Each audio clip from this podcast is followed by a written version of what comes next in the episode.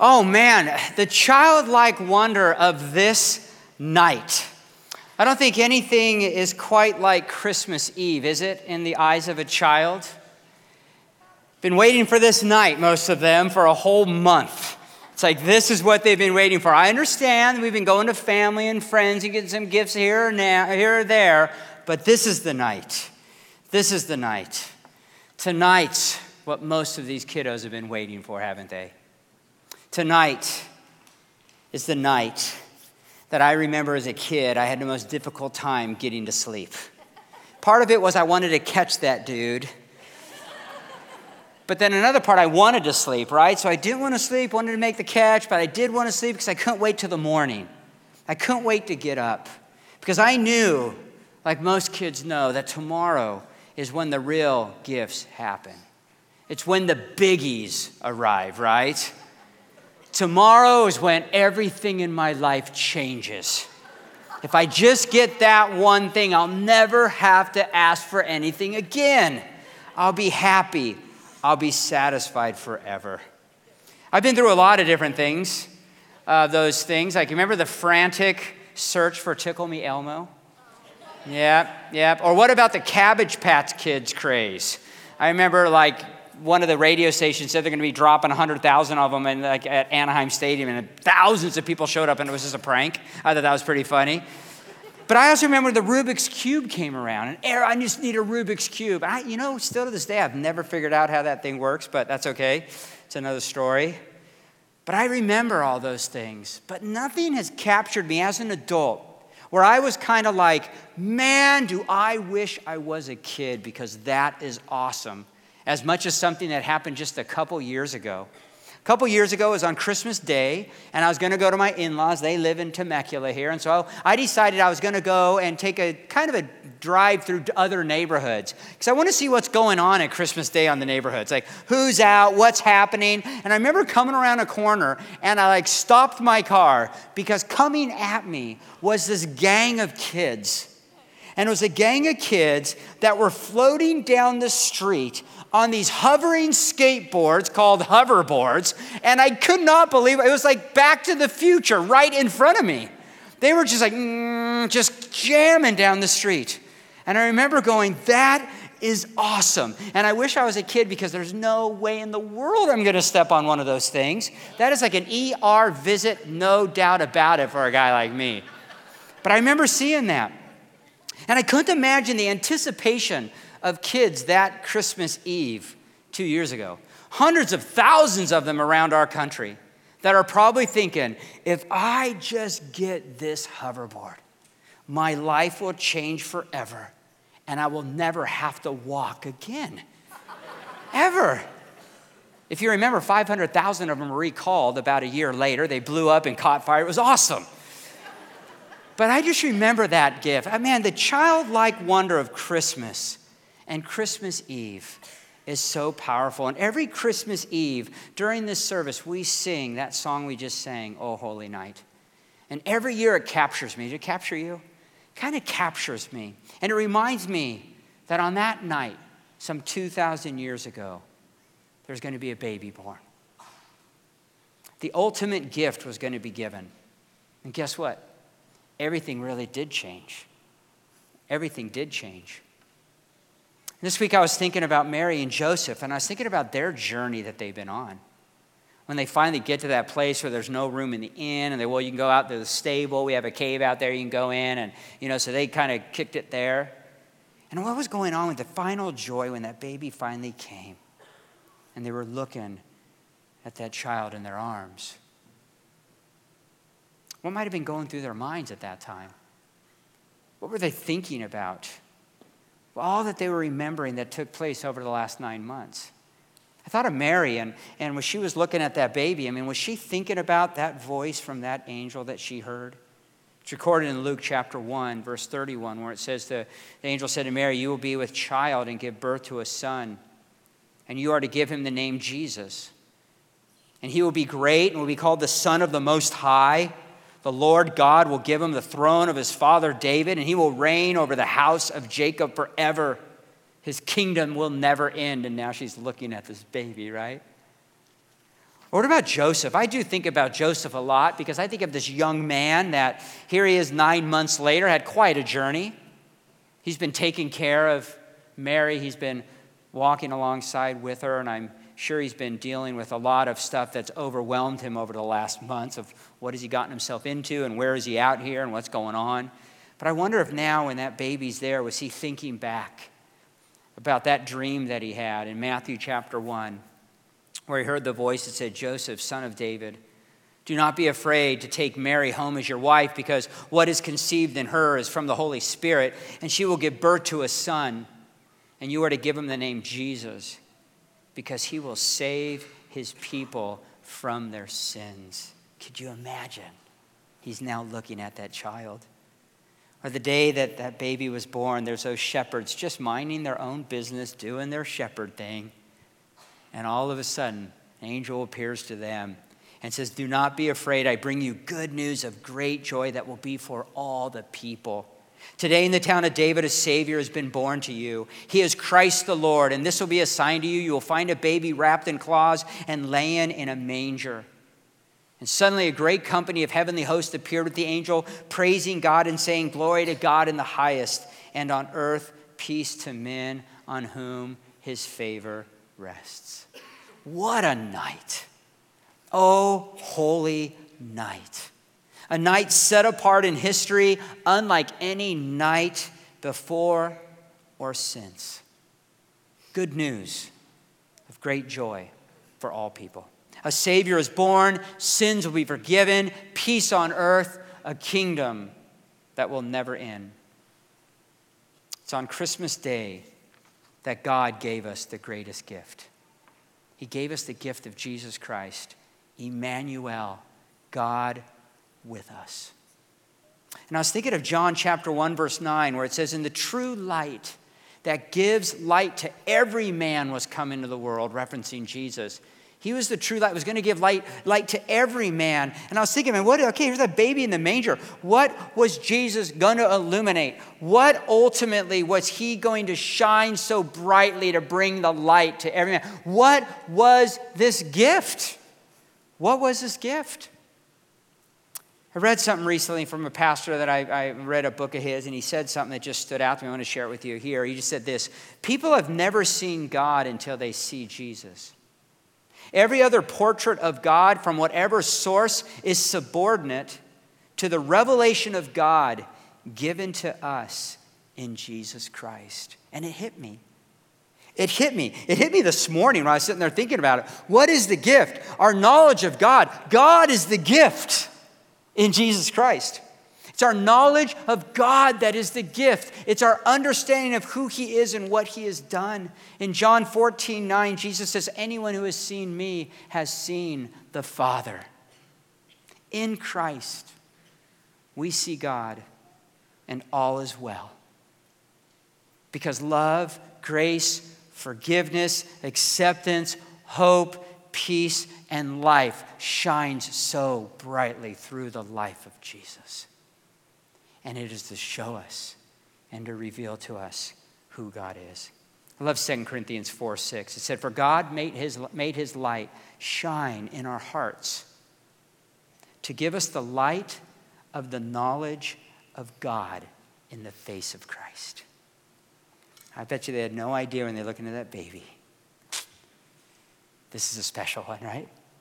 It's going to give us the light of the knowledge of God. May we have a childlike wonder that Jesus is good news for all people. For it is through him that we see the glory of God and can know today and now that all is well. And that's what we've been trying to accomplish all December is to capture that childlike wonder that we sometimes lose when we grow up. We get a little older, we get a little jaded, a bit, a bit negative, a bit cynical. And that happens to all of us, right?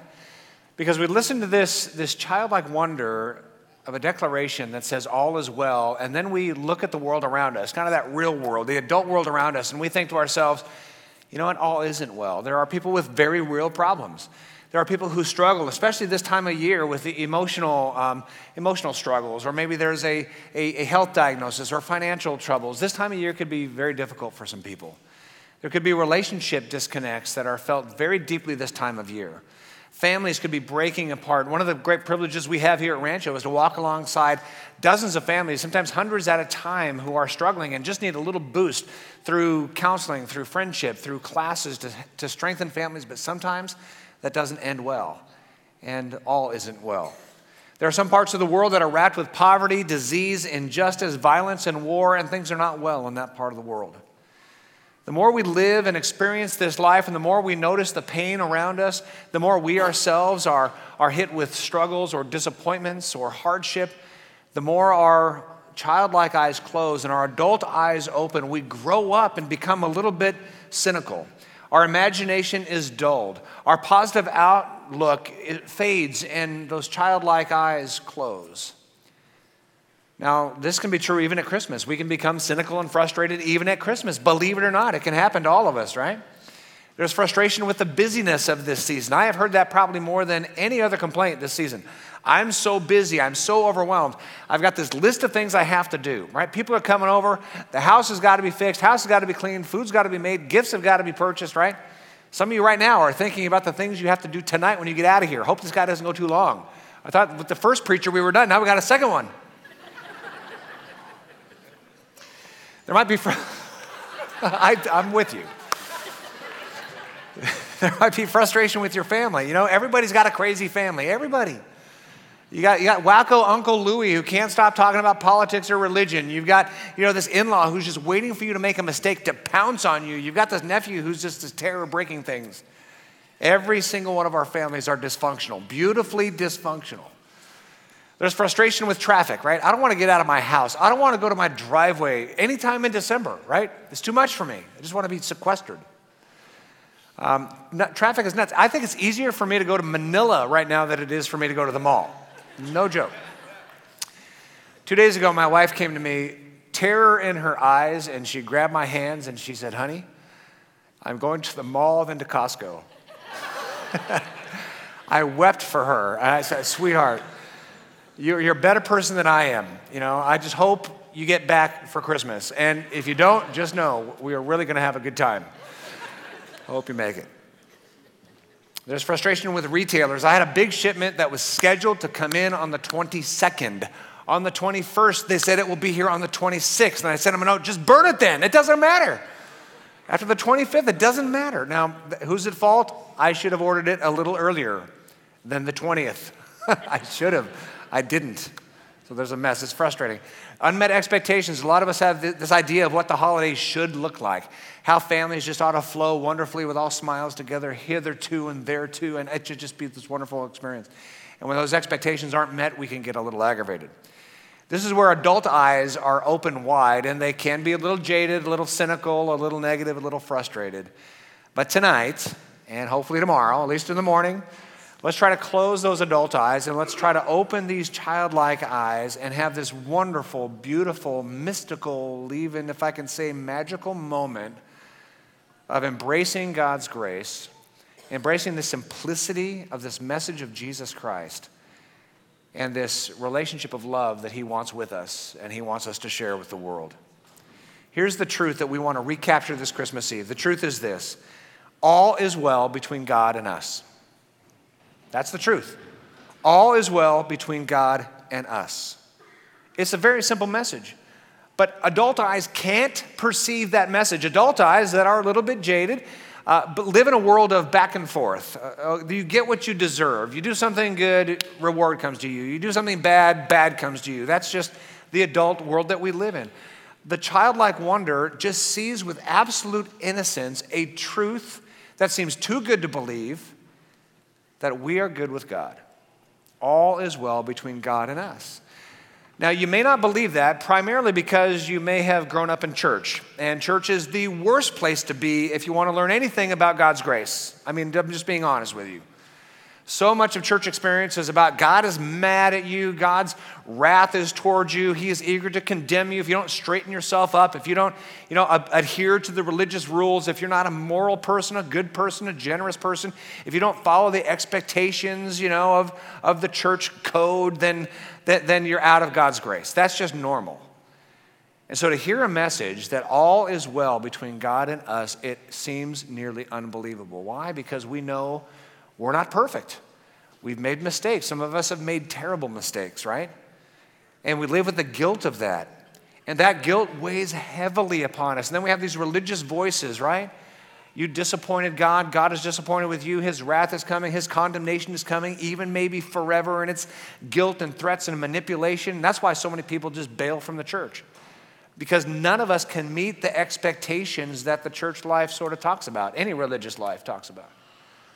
So here we are on Christmas Eve. Some of you didn't even know you'd be here on Christmas Eve. You just thought you were visiting family, and then the family says, Oh, we're going to church. You're like, What? I left that place a long time ago. Well, you're here thinking you were coming to a church deal. It's really much simpler than that.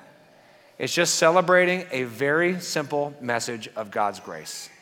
Very simple message of God's grace. All is well between God and you. It is that simple. Because it doesn't depend on us. It doesn't depend on us. God does not expect us to abide by all the rules to earn our favor with Him. God just simply says, I love you, I forgive you, and I've proven that by sending my son Jesus to live a life of grace, to die on a cross, to bear the suffering and the sin of the world upon Himself, to die for it once for all, and to rise again into victory. God says, I've got it taken care of. All is well between you and me. How does that work? It, it, it works through the eyes of a child. Let's just do a hypothetical here. You go home, one of your little kids playing with the tree, shouldn't play with the tree, but your, your, your crystal, your beautiful crystal ornament falls and breaks. Kids crying, you want to cry, but you don't. You don't. Shouldn't have been doing that. Accidents happen. You kind of messed up. There's two responses. One is a response of wrath, just going off on that child. They made a mistake, they deserve it, right? And the wrath and the vengeance falls upon that child. That's how we think of God very often. Did something we shouldn't have done, made a mistake, and God's wrath falls down. I, I, I had a horrible experience. This is several weeks ago. I learned that a gentleman lived the greater part of his life with the belief that because he wasn't religious enough, God caused his daughter to be in a terrible, horrific car accident. Lived, lived his life under that weight. There's a different response, and that's not a response of wrath and vengeance, but a response of forgiveness. Child breaks an ornament, very expensive ornament, ornament, shouldn't have been doing that. I forgive you. It's good hugs, kisses. Daughter might be crying, you're hugging, you're kissing. It's to be fine. Let's clean this up together. Let's learn a lesson or two, but let's move on. We're good. It's as simple as that. That's what the Christmas message is all about. That's the light of Jesus Christ. Jesus Christ is the proof that God's love and grace and favor and kindness and mercy and forgiveness is upon us. Childlike wonder says, I'm simply going to choose to believe that. Right here and right now, I'm going to choose to believe that that God's a loving Heavenly Father. That's called belief. That childlike wonder is just belief. Belief in something we can't see, belief in something we can't prove in a science lab. It's just a belief that there's a God out there who happens to be a Heavenly Father and forgives us and wants us to enjoy His love and enjoy loving others. That's the message of Christmas. That's the message of the coming of Christ. In John chapter 1, verse 4, in Him, in Christ, was life, and that life was the light of men.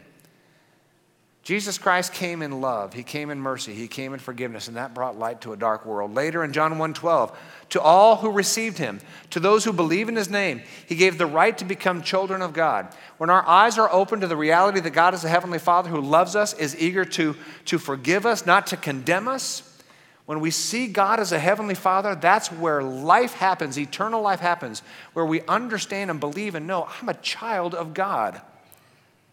He's not this ominous force ready, to pour down wrath. He's my father and I'm his child, and I'm going to receive that. And Jesus Christ is the proof of that. That's what makes life truly worth living. John 1:17 puts it this way, "For the law was given through Moses, grace and truth came through Jesus Christ." The law through Moses is the religious rule book. Have you ever read the religious rule book? Have you ever tried to get through the Old Testament, first five books of the Bible? It's a doozy. I'm a pastor and I can barely get through it. Why? It's a law book, it's a rule book, right? And, and, and people misunderstood the rule book as the ladder to earn God's favor. It's not. It's just to show us that no one can abide by the rule book. No one. And here comes Jesus, not bringing another rule book, but bringing grace and truth. Jesus says, I've got this covered. And he did, had it covered. Every time we fail, he paid the price. Rose again from the dead in victory to prove that that rule book had its place to point to the grace of Jesus Christ. And now, all God wants us to do is enjoy his love and enjoy loving others. It is truly as simple as that. See, 2,000 years ago, Jesus came as a single flicker of light in a very, very dark world. The world was full of war, full of violence and disease and poverty, full of injustice. And the light of God through Jesus Christ was born. Born of a peasant family, born as a refugee without a home, born in a barn and laid in a feed trough. This was the Savior of the world. And the Savior of the world wouldn't just come as a single flicker of light in the vast darkness of this world. He passed on that light. And he did so first to the 12 disciples. These were his closest friends who were with him from the very beginning.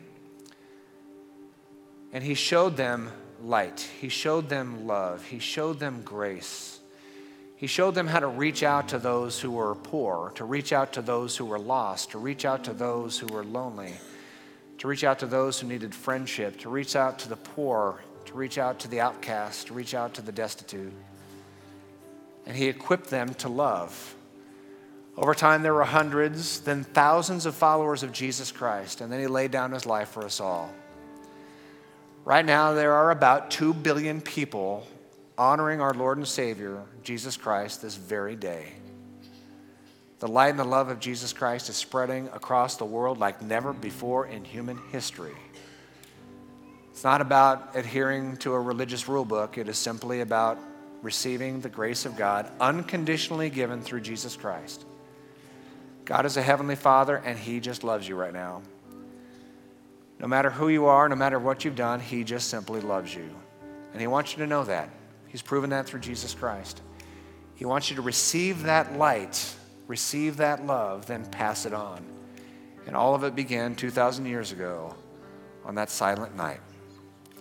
Let's sing this together thank you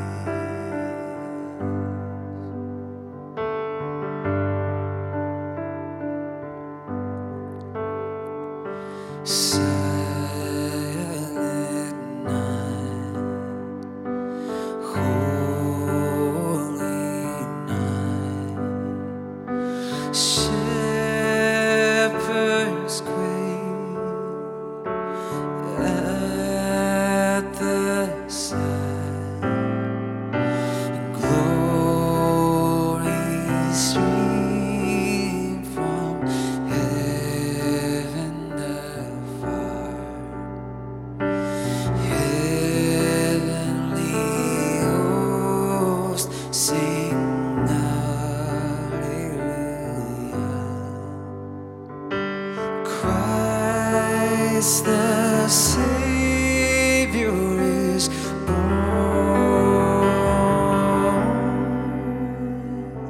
Christ the Savior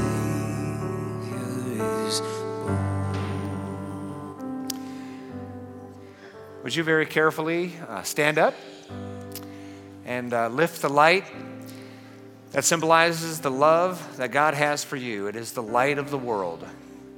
This world is still very often dark and painful, but the light of Jesus Christ shines brightly.